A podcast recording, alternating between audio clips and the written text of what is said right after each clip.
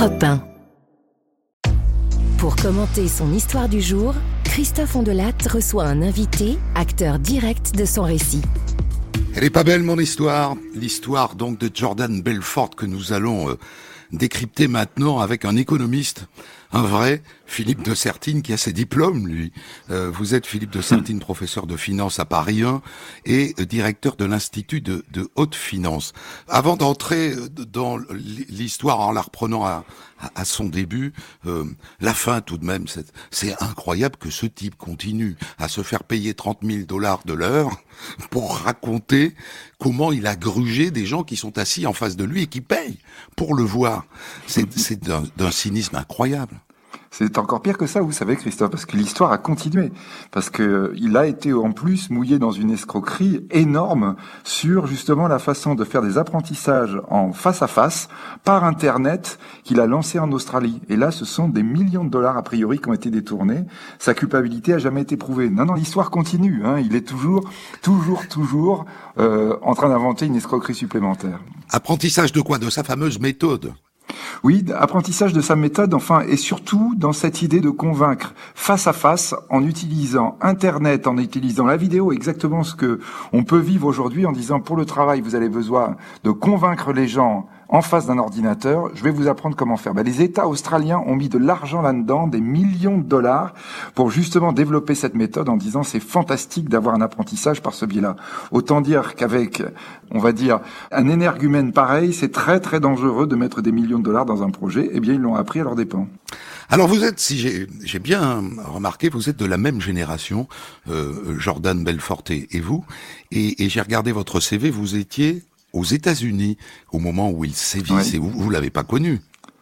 Non, je l'ai pas connu, euh, mais effectivement, non seulement j'étais aux États-Unis, moi j'étais pas du côté, on va dire, des traders, j'étais du côté justement de ceux qui regardaient ce qui se passait, mais j'étais chez le gendarme de la bourse dans ces années-là, euh, donc ce qui s'appelle aux États-Unis la SEC à New York, et euh, tous les lieux que vous racontez, tout ce qui se passe évidemment, tout ça parle beaucoup parce que c'est une période absolument incroyable de l'histoire économique. Vous savez, quand on est en train de parler de chefs-d'œuvre littéraires, je ne classe pas tellement ces mémoires dans ce cadre-là, mais on pourrait parler d'American Psycho hein, de Bret Easton Ellis, qui sort en 1991, qui est exactement à cette période, où là vous avez effectivement des traders, un trader qui devient complètement fou. Ça donnera un film aussi. C'est probablement un des livres les plus incroyables, les plus dérangeants, les plus violents, mais les plus extraordinaires écrits sur cette période.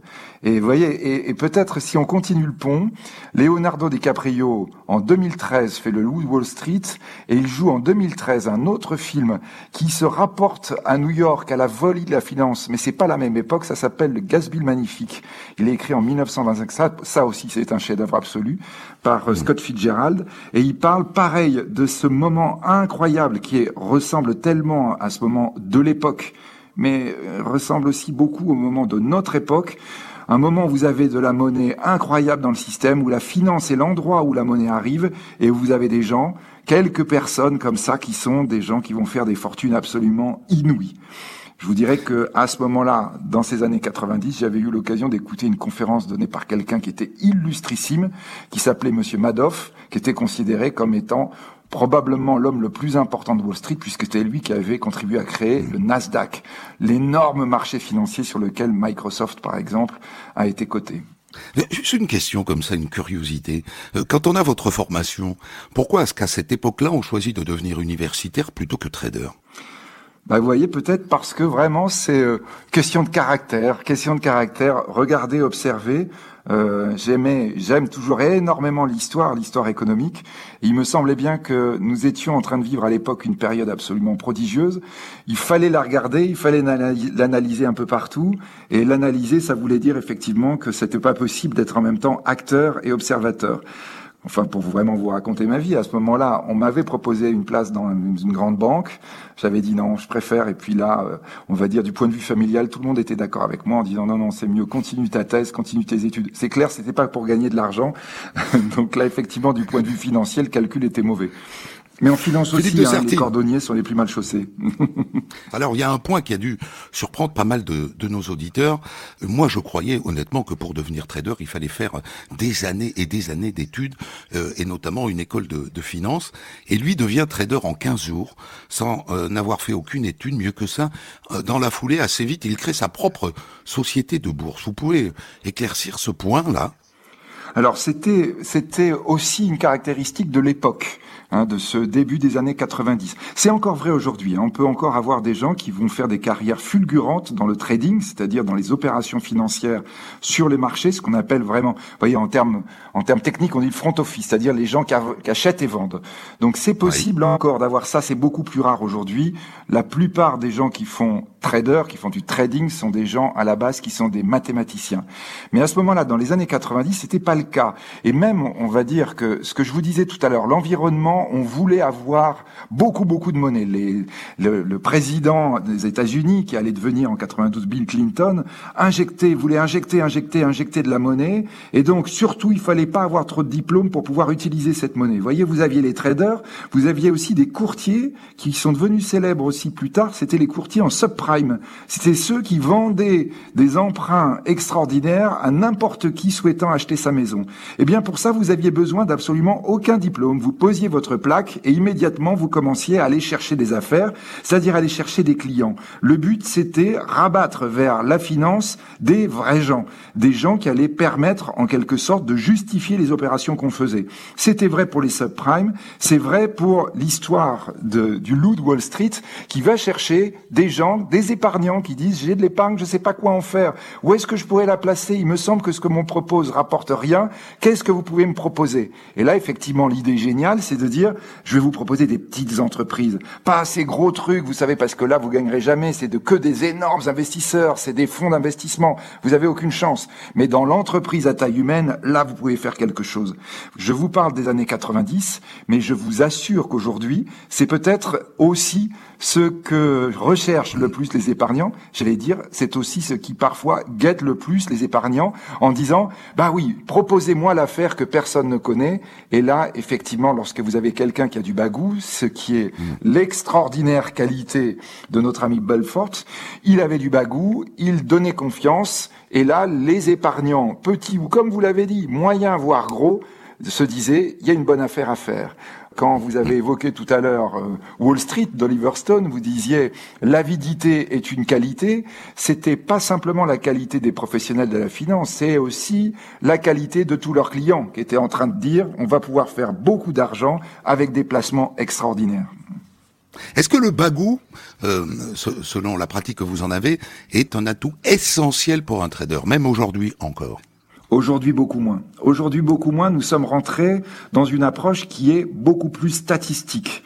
Une approche dans laquelle les mathématiques sont aujourd'hui, les mathématiciens sont devenus les rois de Wall Street.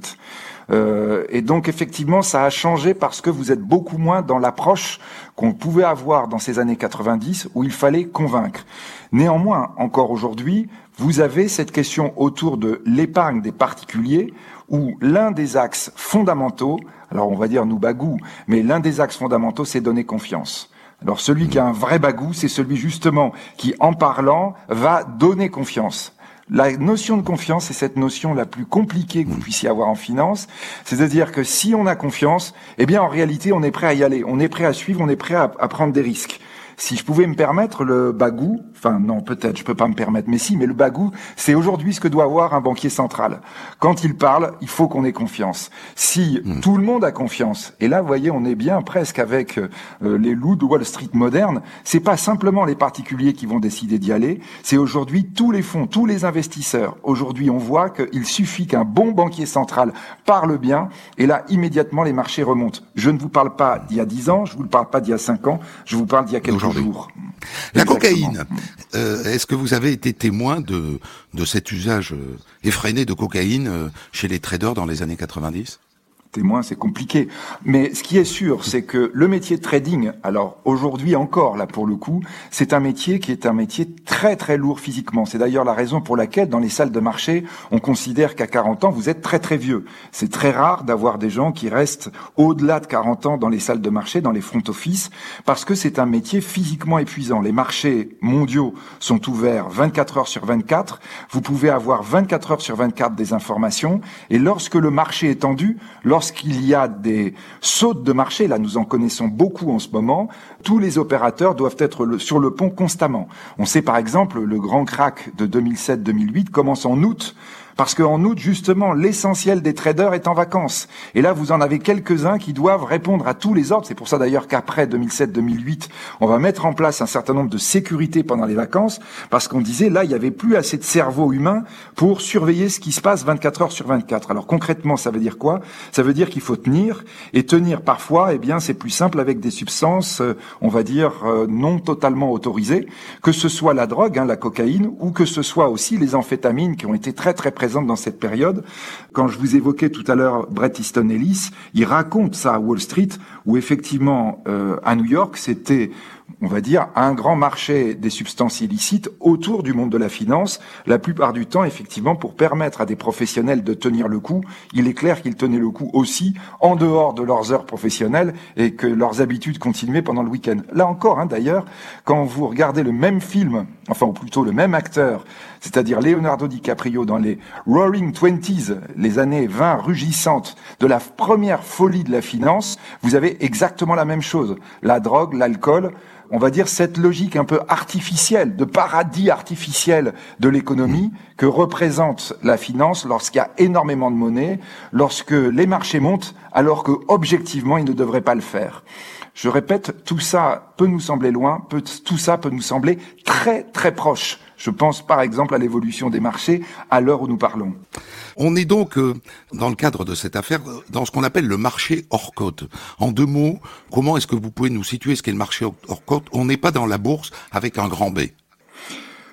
Le principe, c'est que justement, c'est le marché sans gendarme. En fait, le gendarme de Wall Street, hein, donc euh, euh, donc euh, ce qu'on appelle la SEC, ici, a été créé dans les années 30. Dans les années 30, à la suite de la crise de 29, en disant il faut un gendarme qui contrôle l'information. Vous voyez, justement, qui permette à celui qui va investir d'avoir la certitude que ce qu'on lui raconte a été au minimum contrôlé. Euh, dans les années 30, on avait bien dit les crises financières, la crise de 29, elle est venue du fait que vous avez des gogos qui se font avoir par des beaux parleurs qui leur racontent tout et n'importe quoi, alors qu'en réalité, s'ils avaient eu l'information, ils n'auraient jamais perdu l'argent et donc jamais entraîné les cracks. Eh bien, l'idée que va avoir euh, Lou de Wall Street, ça va être de dire en fait, il faut vendre des actions sur lesquelles le gendarme de la bourse n'a pas à intervenir. C'est pour ça, tout à l'heure, vous avez utilisé le terme de penny stock, c'est-à-dire, voyez, des actions qui valent un penny, rien du tout, quoi, un centime d'euro. Pourquoi des petites actions comme ça? Parce que dans ce cas-là, la SEC, la SEC, le gendarme de la bourse, n'avait pas à contrôler, n'a pas à contrôler les informations. Ça permet aux beaux parleurs de dire, voilà, c'est une très belle entreprise. Vous savez, la SEC ne contrôle pas, donc personne n'est au courant des informations que je vais vous donner. Donc là, je vais vous donner de l'information confidentielle. Vraiment, il faut miser là-dessus. C'était ça la grande idée à chaque fois qu'on a des crises financières, d'ailleurs, le gendarme financier est souvent le premier accusé. Lorsque nous allons avoir l'effondrement, par exemple, des années 2002-2003, hein, là, vous voyez, on est juste dans cette période, hein, le, la période 90, fin des années 90 de la fortune de Jordan Belfort.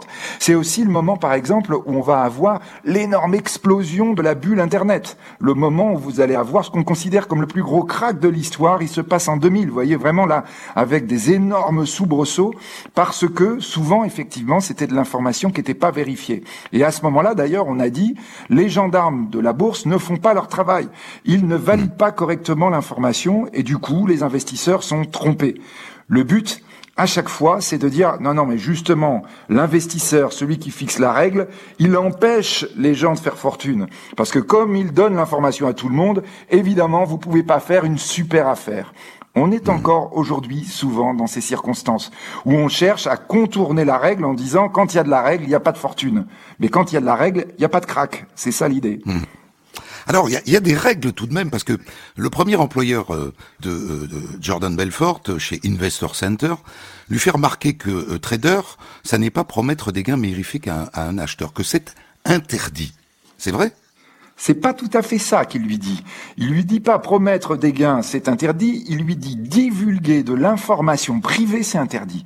C'est-à-dire que là, vous n'avez pas le droit. Et par exemple, si vous êtes employé dans une entreprise, par exemple, vous êtes à Europe 1, vous n'avez pas le droit de dire à un copain achète de l'action Europe. Je suis enfin hmm. de l'action. Oui. De j'ai des infos, qui possède. j'ai des audiences. Oui, exactement.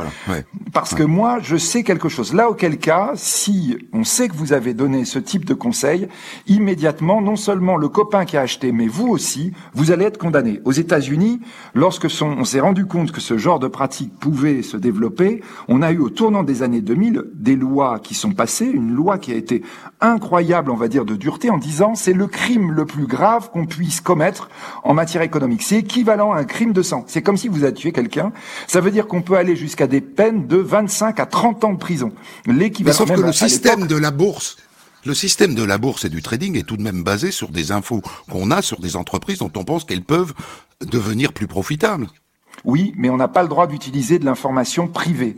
C'est ça qui va être toujours l'élément qu'on va contrôler. Regardez si l'information que vous avez eue, c'est une information alors que l'ensemble, le grand public, ne l'avait pas. Normalement, c'est cela que l'on doit contrôler systématiquement. Et je vous dis, les Américains ont été beaucoup, beaucoup plus loin que les Européens de ce point de vue, en disant, on peut avoir une condamnation absolument. On a changé le droit, vous voyez, au début des années 2000, en disant aux États-Unis, avant c'était un an de prison. C'est le même texte, sauf que maintenant vous lisez 30 ans de prison. Et pour vous dire, les sénateurs qui avaient prévu, qui avaient commencé à préparer cette loi, ils ont fait le tour des États américains en disant, à votre avis, si c'est un crime, qu'est-ce qu'il faut faire? Eh bien, vous avez des, des, États américains qui disaient peine de mort, en disant c'est un crime, donc peine de mort. Pourquoi ça n'a ah pas été voté? Parce qu'on s'est dit, s'il y a des États qui appliquent pas la peine de mort, du coup, toutes les entreprises et toutes les fraudes vont avoir lieu dans les autres. C'est pour ça qu'on a mis une valeur de 25 à 30 ans de peine de prison quand on donne, mmh. on va dire, de l'information que n'ont pas les autres, ce qu'on appelle le délit on est très loin de ça en Europe. Alors le pump and dump, ça pour le coup c'est radicalement interdit. C'est donc cette technique qui consiste à faire monter artificiellement euh, le euh, cours euh, d'une action pour s'en mettre plein les poches avant de couler la boîte derrière. Oui, vous voyez, c'est vraiment pomper, hein, et puis pomper le cours de l'action, c'est-à-dire artificiellement le faire monter. Donc ça veut dire faire des opérations qui, lorsque le gendarme de la bourse en rend compte, sont évidemment immédiatement sanctionnées. Et là, logiquement, on va très très loin pour aller chercher ceux qui ont pu faire cette opération-là. Et après, dump, le dumping, vous voyez, c'est-à-dire avoir une énorme baisse du prix et donc ruiner celui qui s'est laissé avoir par ce niveau très très élevé du prix. Donc ça, ce sont des opérations qui sont traquées aujourd'hui, notamment par les algorithmes. C'est vraiment les statistiques qui vont permettre de révéler, dès lors qu'il y a quelque chose d'anormal, regardez ce que cela signifie.